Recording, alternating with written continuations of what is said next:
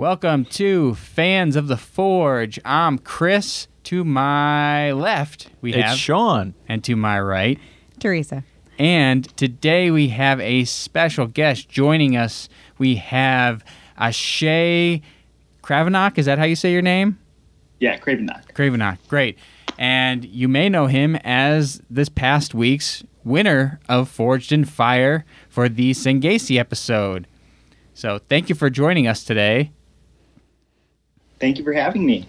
Uh, we're excited to talk to you about this, and um, well, we'll get right into it. I guess. Yeah, we'll why just not? hop right into to everything here. So, season five, episode twenty-five, the Sengase. Let's make a quick note here. Our DVR has been telling us different numbers than what the Wikipedia numbers are for episodes, so we may be off by one number. If we are, we apologize. Well, there was an episode zero. There was an episode zero. For That the, came out after episode one? or no, it was it was the before. Okay. it, either way, it was the first episode of the season, but it was marked episode zero.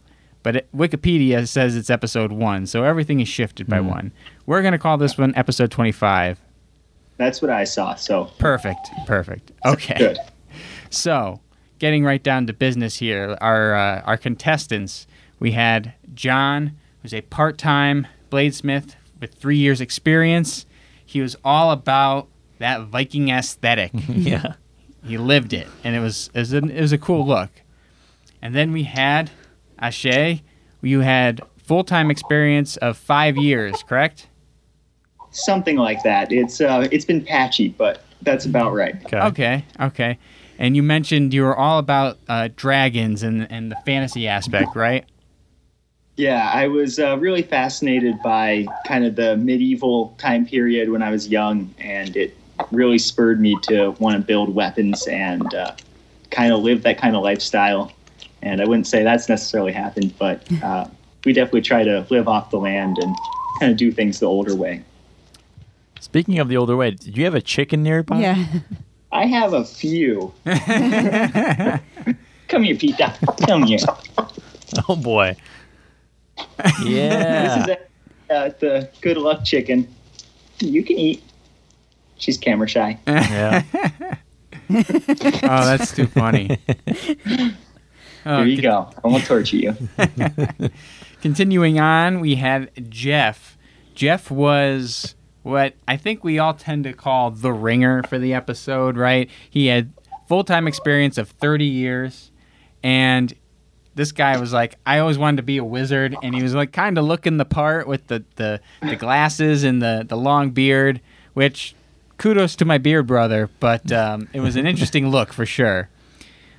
And then was it Levi had a part-time experience of five years, and as we're watching this, Teresa and I were watching, and Teresa pointed out the it's like the Viking, the dragons, the wizard, and then I'm like, it's the handlebar fucking mustache now.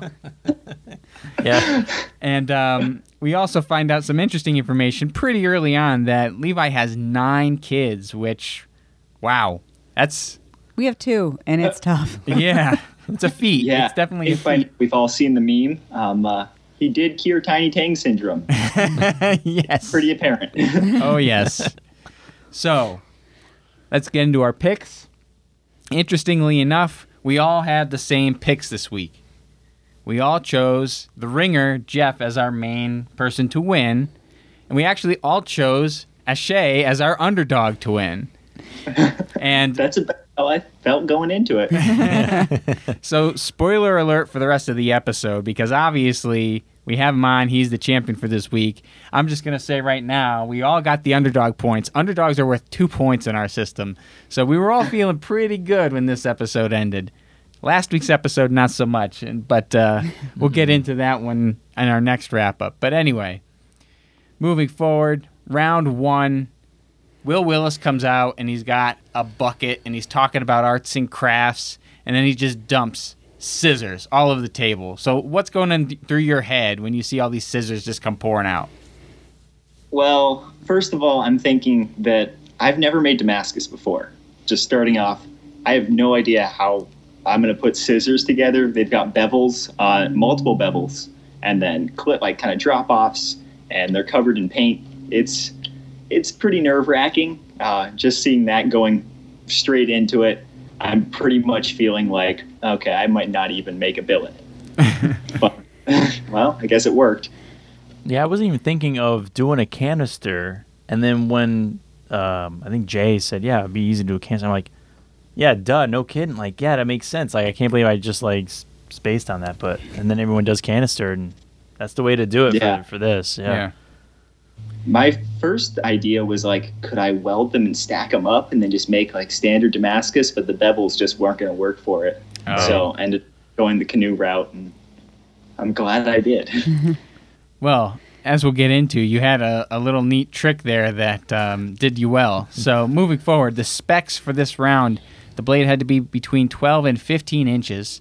It had to have at least six inches of serrations included on the blade, and you needed to have a through tang. So, John went forward with his canoe canister Damascus.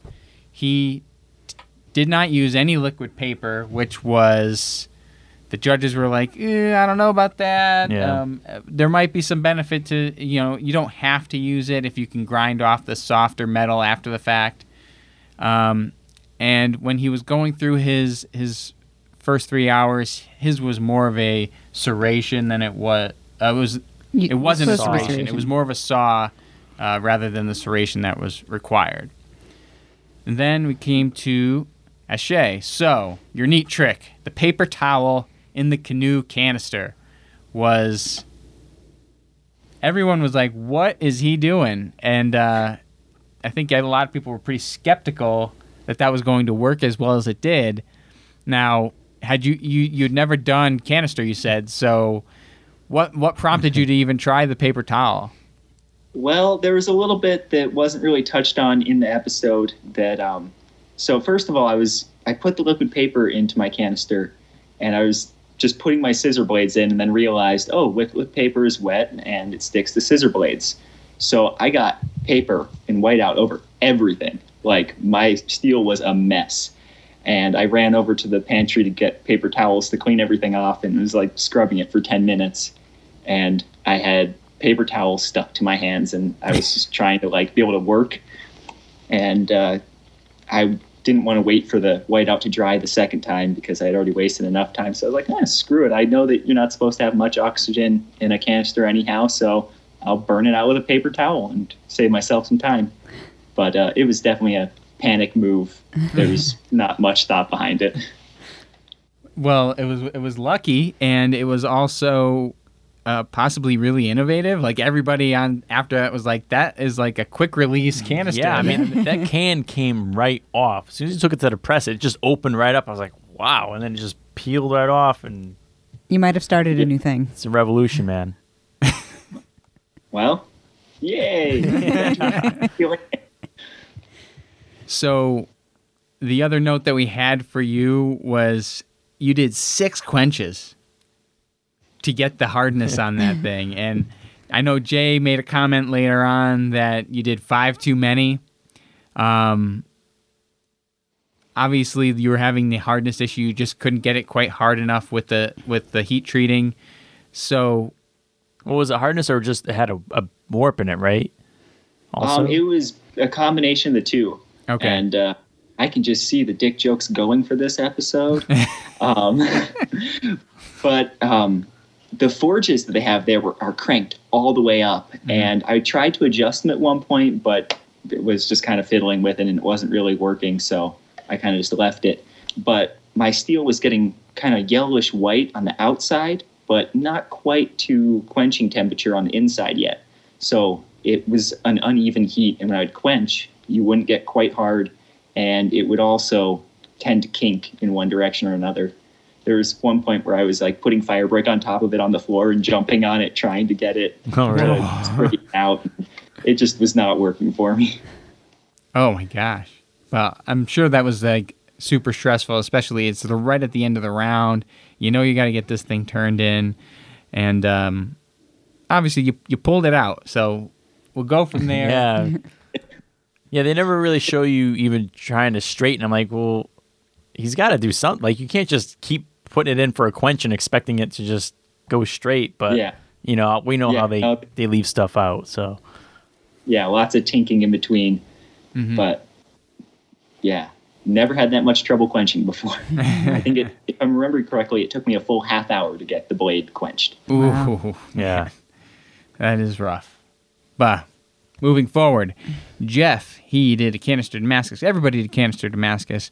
Um, his was shooting a hell of a lot of sparks though, and then he turned it over, and the sparks stopped. Yeah, there you go. It was So- just like It seems like wherever the hole was when he turned Yeah. it, it was like He now covered on it the up. bottom and plugged. Yeah. So in the end, he had uh, a good amount of difficulty trying to get the can off, so he didn't even bother like taking it off, kept it on, and formed the billet with it on there. And then Levi, he they showed him removing all the coating from the blades. Like it's hard to tell if if other people did as well, like you or or the other contestants.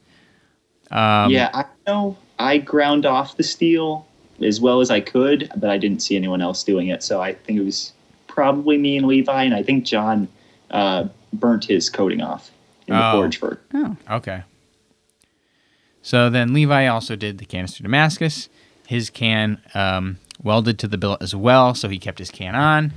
And uh, he did take a second to pray and ask God that his blade is, is used for good. And Will Willis was a little confused. I thought he was maybe uh, Passing out. passing out or something, and then realized what was coming, you know, happening in front of him. And hey, it it also worked out pretty well for him. So Well, I don't know if not to not to get on him, but like I don't think he had to pray that the blade was going to be used for good. It's on a show, right? They're not going out and attacking people with it. maybe it's more of a mantra sort of thing. I think or it's like just a part of his routine. Yeah, like a routine. Yeah. I mean, better than some serial killer getting a hold of it, I guess. yeah. That's true. So, uh, just put that one in the bank. what do they do with the blades that you guys make? Do you know, or can you not tell us? I, from what I heard, they just put them into storage somewhere. And, but I think that for legal reasons, they have to be kept and considered movie props to be allowed in the state. oh, is okay. what I've heard, but I've not heard that from any authority. So okay. just that would make sense. So for judging of this round, John, they commented that his was lacking in refinement. He had more of a bevel than a point. His tang was pretty indistinguishable from the rest of the knife, and his serrations were more just teeth that weren't connected um, the way they should have been. Um, Ashay, your judging was that there was pointed serrations and the, the many quenches that you had to do to get this thing hardened and, and ready to go may affect the, the grain structure of the blade, but otherwise, not really too bad of a, of a judging for I would think, right? Um, Jeff, his was weighty, is warped. Uh, his was much more like a sawback rather than having serrations. And then Levi, while his did have a lot of mass to it, he had perfect serrations, but he did suffer from tiny tang syndrome. And as we know, uh, you moved on to the next round, and John was the one who got the boot, just because of the four of them, his was the least defined blade. Yes. And I do remember um, they did file check all of them, and I think that uh, part of that was also that uh, John's canister was still on in some places, so there was soft steel mixed in with the hard steel. Oh, And I think that was one of the main points that kind of set it on, but I don't remember them putting the stew into the episode there, which was kind of interesting. I think they maybe want to make it seem closer than it was. Perhaps I don't know. I have no idea. Yeah. I can just tell you that that's too much editing for me, so judge the editor on that one. Yeah. All right. We move on to round two. Moving on to round two. So you guys have to put handles on your blades and also attach a D guard. So that kind of was a little unexpected. What'd you think when you heard that you had to add this D guard to your blade?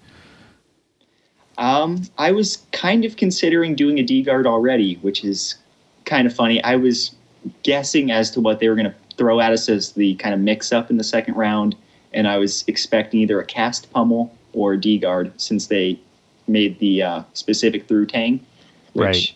Do not do through tangs for a reason, and was not happy about that. but I was heavily considering it, and so at least I was somewhat mentally prepared, though uh, it definitely showed that I had not done it before. Well, that's in- well, that's interesting. So, I mean, le- at least you weren't caught off guard so much then, since you were kind of going with that. Um, yeah. the you know it shows you you're going for a burn through, which historically on a show is kind of a crazy idea. Um, and then, Judges cringe a lot when Yeah. somebody goes for a burn through. but it seems not so much this time. Although they do mention that they wish you had taken some mass out of your tang to make it a little bit easier to do the burn through. Um, so how hard was it to do a burn through? Is that something you normally do? Um, when I do a through tang, I typically drill as close as I can and then burn through the rest of the way, which is what I ended up doing on this. Um, though the first time that it wasn't really shown, um, I did not drill nearly enough and was like burning through it forever, and it wasn't really working. And then I went back and just drilled a little bit more, and it worked like a charm. So Nice. it was really just my inexperience with certain processes kind of catching up to me and losing time really was the main one which uh, did bite me with that uh, back end in the testing Right. Um, and then you took uh, a piece of brass for the D guard. Um, you know, you heat it up, you're hammering it, it breaks. Um, there was some time left where you kind of getting a little worried that you had to go back and kind of do this whole process again. weirdly enough i actually didn't get too stressed out by the brass breaking there though everything else was like making me crazy at the time um, i just cut another one out and i kind of knew what i was doing a little bit more having messed up a little bit on the first one learning from my errors there and uh, used the uh, acetylene torch instead of a blowtorch for the bending and it worked a lot Right. better Okay, cool. Um, moving on to Jeff. Uh, he uh, he had kind of had a, a unique technique. He wrapped his tang with Teflon tape. Um, then he you know put some epoxy in his in his handle and the hole, um, create an impression for the tang in the handle, and uh, that seemed to kind of work for him. Um, and then he doesn't really address his serrations yeah. he just kind of leaves him. He's kind of run out of time. He's kind of says, "I'm just gonna kind of roll it." So, um, you know, that's what happens sometimes. You got to cut corners in some areas, in some areas you, you just kind of go for it. Um, yeah and then uh, Levi, he reinforces his tank, cuts some angle iron, kind of shapes it, welds it. So that was a good move. And then he uh, was shaping his handle independently of the blade, and then but he he made it happen. He made it work. Well, yeah, it was just because of the design of the the the handle and the tang allowed for Right. him to be able to shape everything without having to have the blade inserted yet. Mhm. So it actually probably made it a little easier to not have that extra blade mass there when you're trying to, to maneuver it around and, and get in on the, the belt sander. Right, and then Yeah, he def- he had he was using brass also, and he just kind of muscled it. He just pulled Yeah. it, and then boom, D guard. I was like, okay. yeah So- seeing him do that on the show afterwards i felt very stupid for doing it the way i did All right, so then we move on to judging, and for the strength test, um, the Jay Neilson pain train, the ice block chop. so he's gonna whack these blades into blocks of ice ten times. So Ashay, your blade held up nicely. Um, the epoxy lifted kind of at the end of the guard, um, but overall did a good job. Um, Jeff, his blade held up. His handle was a bit big, but shaped well, so it still worked out. He did a pretty good job. And Levi, he had a nice shape, good serrations. His blade did take a bend, um, and top of his guard dug into uh, his knuckle there, and it, it showed even before the testing it was pretty narrow. And but he just kind of had to roll with it at that point, you know. Before testing, couldn't do much about that. You never want to see the Jay Neilson reaction of being hurt because that's usually a bad sign that you're going to be going. So um, you get a little nervous when you see that. Right. And uh, moving on to the sharpness test, the had an interesting melon drop slice. So uh, Dave is gonna saw through the piece of rope, drop in the melon. He's gonna whack it. Okay. So A different version of a test they do. yeah, right. Saw the rope, the thing falls, right, swing at it. you know. yeah. Um, so Ashay, you had some nice serrations. You know, back and forth, cuts the rope, drops the melon. Your blade goes right through it. Um, Jeff, uh, his was a little bit different story. Uh, it his blade really struggled to cut through the rope. Uh, you know, it was kind of sawing through it. Um, eventually, does cut through, and his edge is great with the melon. And then move on to Levi. He had some killer serrations, one cut, one pull right through it, and then he cut right through the melon. And Yeah. uh, unfortunately, Jeff got the boot because of those saw teeth versus the serrations, and so then it's it's off to the final round. I've Yeah. never known so much about saw teeth versus serrations. Right. Yeah. You know, as someone who just Good uses a knife though. to eat with. Right. I am so glad I fixed my old snaggle tooth in the second round. Otherwise, it, a very different story. Um, so then we go round three, the Sangisi. How do you say the name of, of that blade? Is that right? I've been saying Singizi. I, I Singizi. think, right? But Um, so it was an African throwing knife. What? Oh no, I, I'm very Italian, so I just think Singesi. that they didn't uh, put any of that in, but I was calling it the Sanguini the whole time.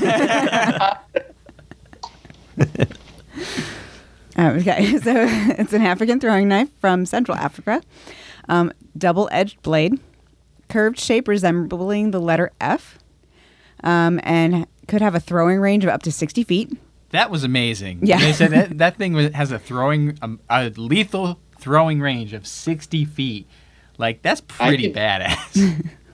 I could totally see it. That uh, kind of center part really has all the weight in it, so it makes an amazing balance. Like I could see how that thing would just rotate forever. oh wow, that's oh neat. It, it, it was pretty fun to play with.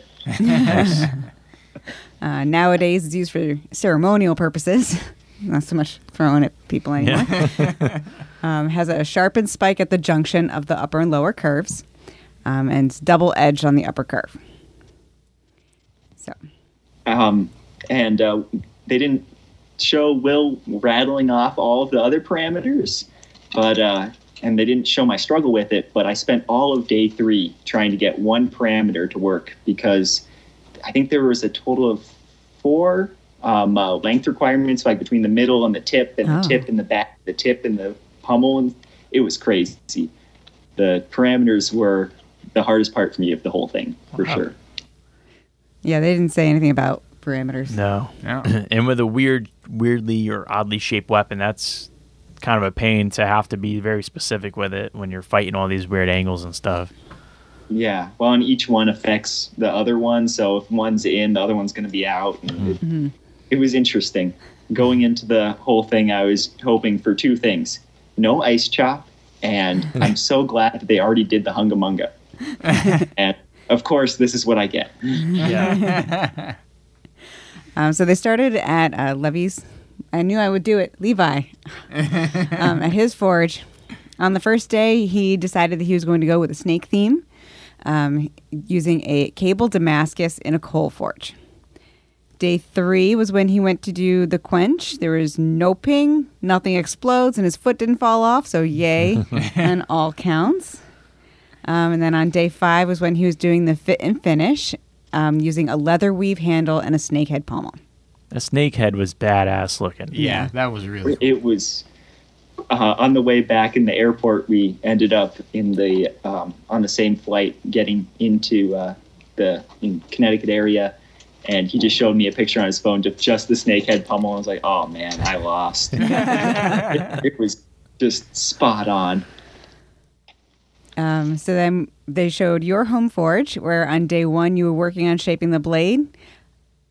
Peels like a banana from a single piece of sheet steel or single piece of steel. That's how we described it when we saw how you were approaching this project um, with your propane forge. Which was pretty cool, I gotta say. Like you had that cut down there and then you just peel that thing the way you need it to go. I that was a pretty awesome method, I'd say.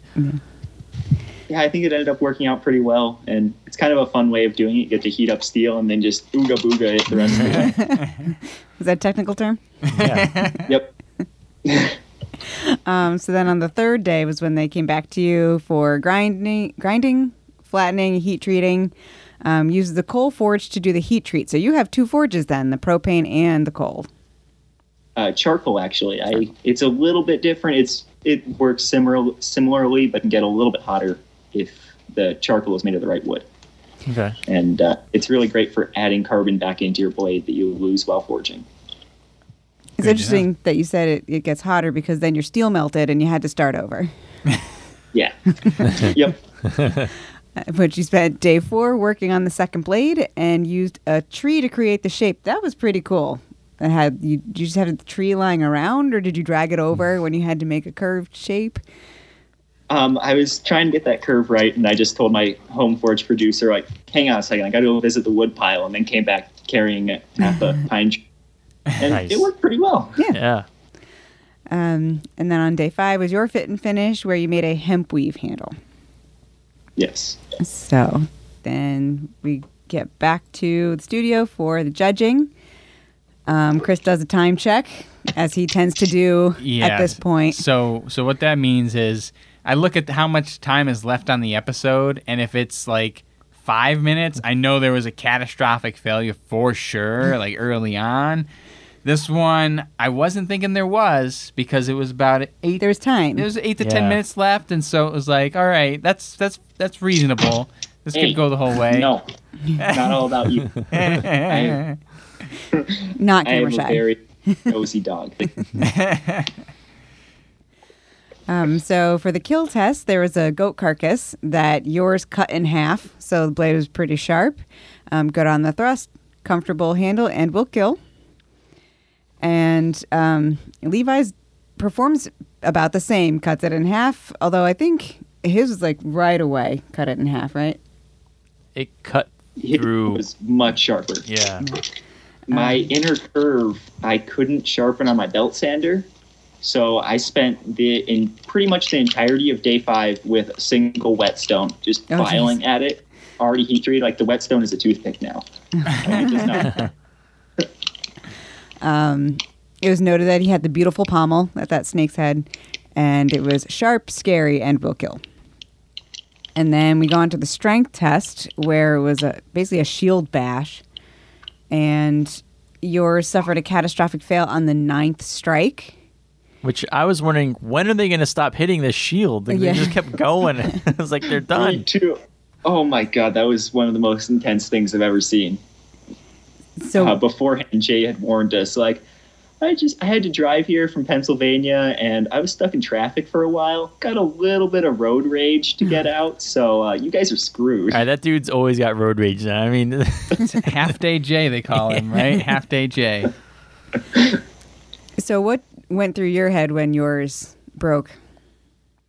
Honestly, like at first I was like, and then I, it was just relief. Like it was over. I didn't have to worry about it anymore. Like I knew what happened. And I was just like, yay! I don't have to think of this anymore. you look like you're enjoying the seeing the test, you know, being performed. the testing was probably my favorite part. Like the ice chop and the shield chop were just so cool to watch. I was having a blast. Um, and then Levi's, they're like, okay, you have to make it past nine. Uh, he didn't make it past one. Yeah, First broke- strike, Yeah. broke at the same spot. And so you won. Congratulations. Thank you. Oh, I had a question.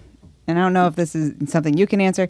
Just in general, the blades that the judges make for the round three reveal, do they put those through the same tests just to see that those tests can be done? I have heard a lot of different things about this, and I've seen a lot of people talking about it on Facebook and stuff since. What I heard when I asked was no, the final weapon is not tested, but the first and second round weapon is tested. And they purposely make the final rep- weapon kind of vague and just like a representation, but they're not trying to give you any ideas with it. But I, again, don't have like a definitive answer on that, so I can only guess Yeah. but what I've heard is no. That's kind of sure. crazy because What if the weapon that Dave makes just breaks on like the first or you know even halfway through a test, and they're just they just know that the blades you guys bring are most likely to fail then, which is kind of There's also been other people that have said that some of the tests that they've picked for the finale weapons didn't make as much sense based on Right. what the weapon was. right. Like I was expecting, I was totally expecting them to do a throwing test, but they didn't do any Me throwing too. test. You know, which from my research i did a lot of research on the weapon it was very hard because it's kind of an obscure weapon there's not much information on it at all out there um, but they weren't really thrown i actually um, kind of uh, compared it to taking your cell phone wallet and throwing it at someone you don't like like it was a very expensive weapon. It was one of the higher valued trading pieces and they really were never used as weapons and traditionally they're made out of wrought iron. So hmm. if you hit anything with it it's just going to bend in half anyhow. That's a totally different story than than what they do on the show or, or what they claim on the show, the, the backstory of it. So that's interesting. Hmm.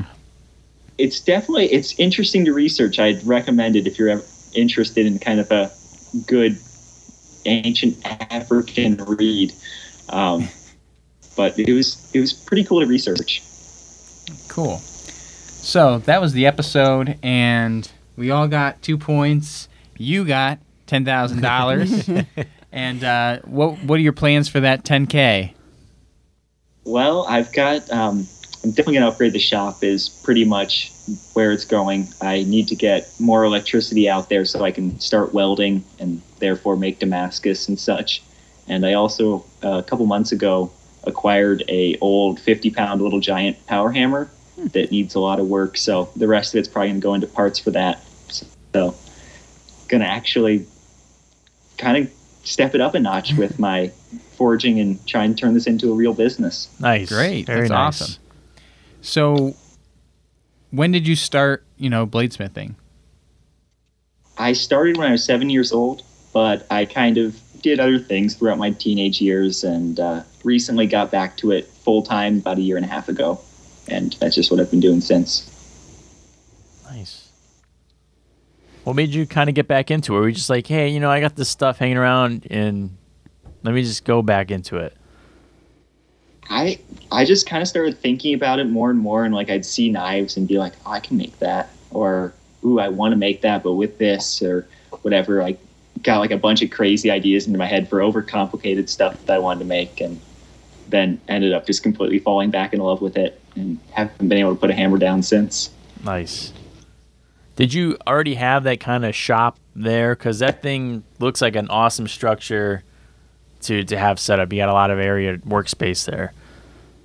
Yeah, it's uh, just the barn out by where we keep our sheep and such. We've had a wood shop there for a while, and then I slowly started kind of gathering metalworking equipment and finding room for it out there.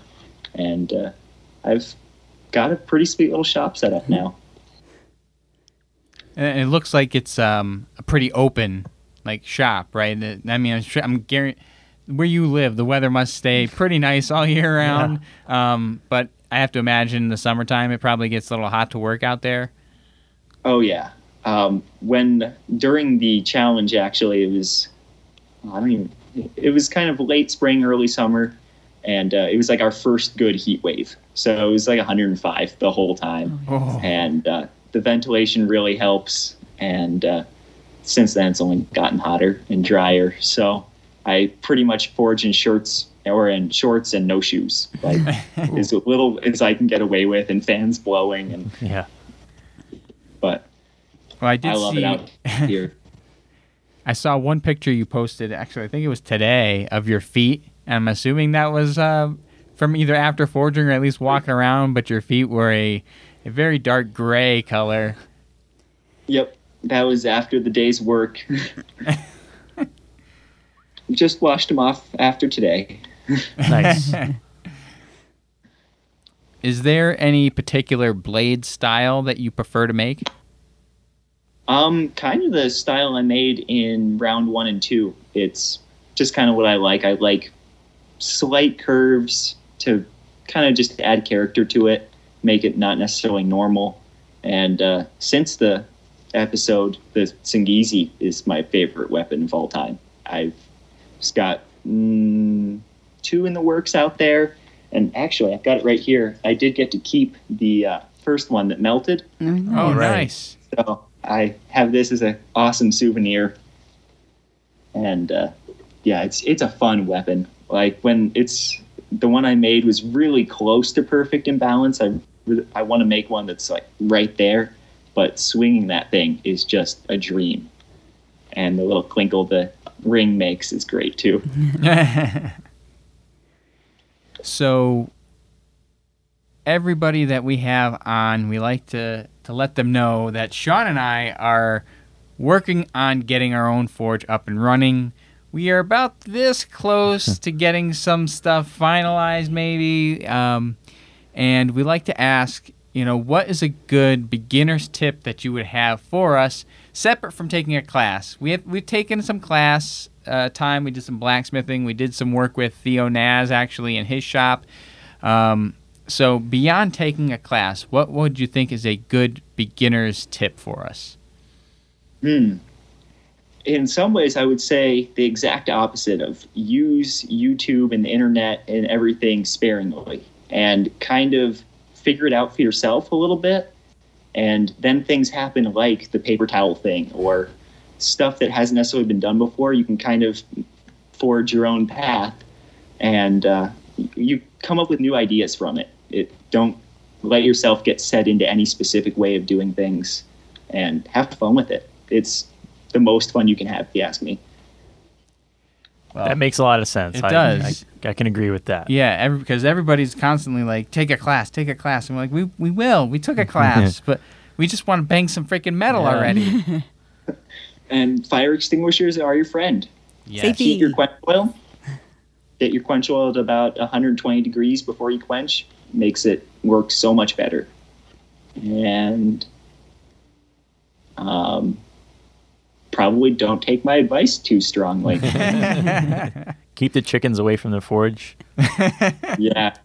My dogs drink the water I like cool things off in, like my grinder bucket. They just Oh. drink it. Can't stop them. Keep animals away from the forge. Yeah. You got any other questions, Sean? um, there's probably something up there. I just can't. I can't think of anything at the moment. Was there anything you were hoping we would ask? I don't know. Yeah, that's always the so. stumper. well, I think um, with that we can wrap it up. Um, thank you for coming on the show with us and, and going through the whole wrap up with us. And um, congratulations again on your fine job there. That was really impressive. And you know, you keep at it, man. Like it, you you reminded us of uh, someone else that we interviewed when we first started the show, uh, Drew Goodson, Mm-hmm. and um, so we see a lot of similarities between you guys. And I feel like somebody said this about Drew, and I feel like this could go for you as well. Like if you keep at it the way you're going, you could very easily like be one of the top knife makers out there over a, a course of an, a couple years. So, you know, we like what you're doing, man. Keep up the good work. Thanks again for coming on with us. And um, right now, like, what's the best way for people to get a hold of you if they want to like commission something? Um, most of my presence is on Instagram. I've just kind of decided that's the easy one for, me. And uh, after the show, it's been Facebook, Instagram, everything. And uh, switching between apps is like the hardest thing ever, apparently. so it's really easy. So Instagram and email. My email is just my name at Gmail. And uh, I also sell my stuff on Etsy. So any of those work, and I'm around. Great. Awesome. And we'll put some links in the description of this video, so if people happen to catch it, uh, they can click through to there. And uh, yeah, um, I guess that's it. So, all right. Thanks again. Thank you. Awesome. Thanks for having me. All right.